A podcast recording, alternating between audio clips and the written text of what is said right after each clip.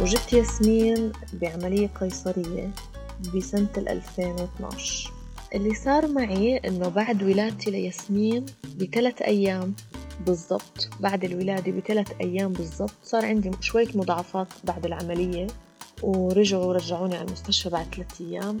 باليوم الرابع بلش عندي آه، دخلت بحالة اكتئاب.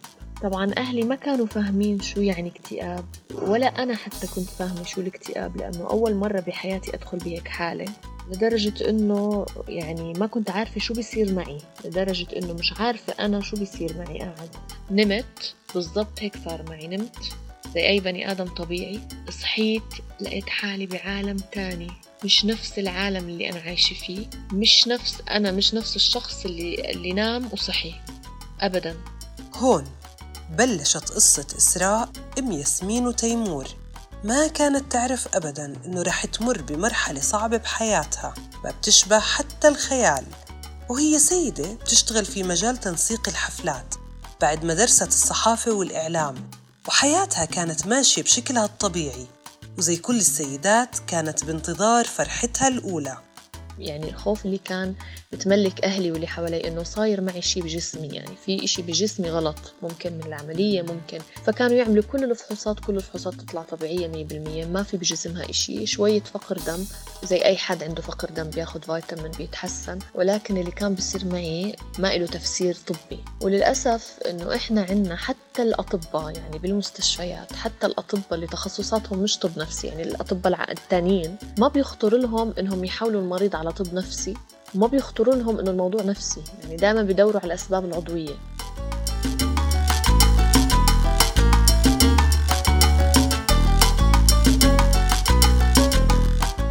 أهلا فيكم في بودكاست قصة قصيرة. العائلة والأم تحديداً بتكون في انتظار المولود الجديد بفارغ الصبر. وعادة ما بتنصاب الأمهات باكتئاب ودرجات الاكتئاب بتختلف من سيدة لأخرى ما بعد الولادة. ولكن كتير من الأحيان الناس اللي حوالين الأم ما بيقدروا الحالة اللي بتمر فيها السيدة. اللي صار مع إسراء اكتئاب حاد جدا ما بعد الولادة.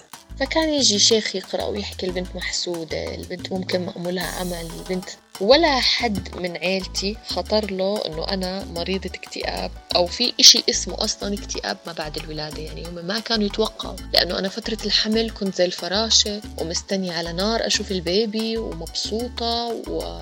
وطايرة من الفرحة فمش متوقعة إنه يصير معي إشي اسمه اكتئاب أو أدخل بحالة اكتئاب. بعد هيك إجت بالصدفة زارتني عمتي أخت بابا فقالت لهم أنتوا شو بتعملوا؟ ليش ساكتين على البنت؟ البنت عندها اكتئاب البنت مريضة البنت لازم تروح على طبيب نفسي. أهلي أول فترة ما فهموا يعني كيف يعني طبيب نفسي. هم بيتهيأ لهم الطبيب النفسي بس للمجانين يعني للناس اللي فاقدين مخهم. مثلا هيك يعني هاي ثقافتهم عن الطب النفسي. حتى أنا ما كنت أعرف إنه الطب النفسي يعني بيعالج أمراض تانية ملهاش علاقة بال بال بالجنون وفقدان العقل وهيك يعني. ما كنت متوقع إنه الطب النفسي بس فعلا للمجانين.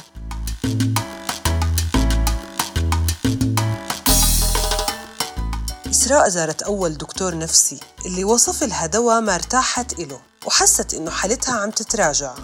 بهذا الوقت اتأكدت إنه بدها تغير الدكتور وتثبت على طريقة العلاج الطبية والمعتمدة على علم النفس. وهون كانت يعني نقطة التحول بعد ثلاث شهور من المعاناة. مش عارفين أنا مالي. بعد ثلاث شهور لأنه أنا الدكتور الأولاني رحته يمكن فقط أسبوع وبعدين رحت على هذا الدكتور. بعد ثلاث شهور من المعاناة بين البنت محسودة البنت ملموسة البنت معمولها عمل آه، شعوذات وعين وما عين ويخبوني.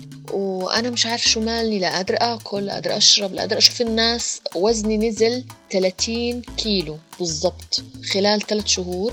30 كيلو رايحين جايين فيه على المستشفيات يركبوا لي مغذي ويعطوني فيتامين ويعطوني أوبر وأدوية وأنا ما في أي بوادر تحسن لا برسل ولا بستقبل حاسة حالي بعالم تاني تماما. آه، صارت تجيني أفكار انتحارية ليش إحنا عايشين؟ آه، بنتي رفضتها رفضا تاما ما كنتش لا برضعها ولا بشوفها أصلا. يعني كانت ماما هي اللي شايلة البنت وهي اللي تحمم وتلبس وتعملها الببرونة أنا كنت رافضة أني أكون أم. صار عندي زي شعور خوف من المسؤولية أو هرب أو هروب ما بعرف شو بالضبط صار معي وقتها. أه لدرجة وصلت لدرجة إنه أنا ما بدي أصحى ما بدي أقوم من مكاني ما بدي أفوت على الحمام. أه بخاف أمشي لحالي بخاف أطلع لحالي. صرت أفكر بتفاصيل الأشياء ليش إحنا إجينا؟ ليش انولدنا؟ لو جابوا لي كاسة عصير بصير أفكر كيف هذا البرتقال شالوه؟ وكيف عصروه؟ وكيف وصل لعندي؟ وليش جاي هاي الكاسة لعندي؟ الكاسة هاي من شو مصنوعة؟ يعني قربت أوصل فعلا لمرحلة إنه أنجن.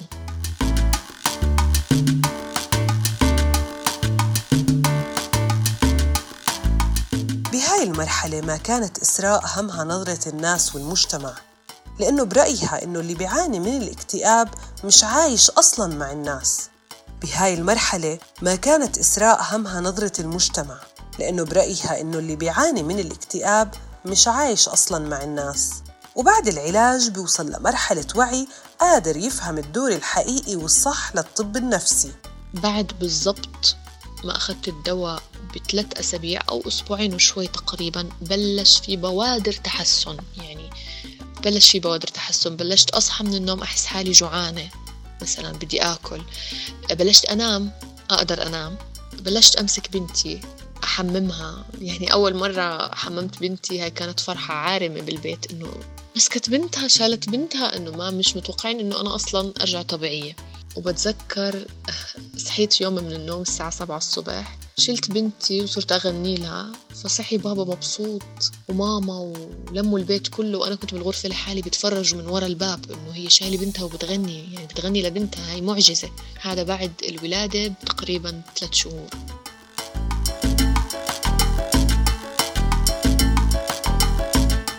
الشعور بالوحدة وعدم معرفة الناس بالألم اللي بشعر فيه المريض النفسي أصعب من المرض نفسه.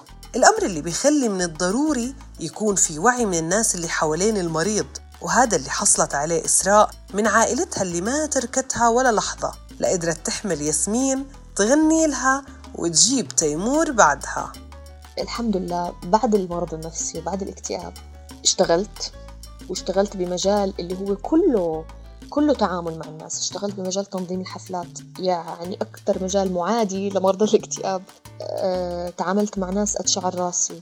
رجعت أمارس هواياتي اللي بحبها. رجعت أعزف رجعت أغني رجعت أكتب رجعت لحياتي الطبيعية رجعت عملت شغلات بحياتي ما تخيلت إني أنا ممكن أعملها وأنا مريضة يعني بفترة المرض. تعلمت من هذا الدرس إنه الحياة فترة زمنية صغيرة رحلة. عيش حياتك زي ما أنت بدك وزي ما أنت شايفه صح. واعمل كل شي بتقدر تعمل عليه يبسطك ويبسط اللي حواليك ويفرحك. الفرح أو السعادة قيمة. كبيرة جدا بحياتنا إحنا مش مقدرينها. يعني اللي بيقدر يفرح على قد ما يقدر يفرح.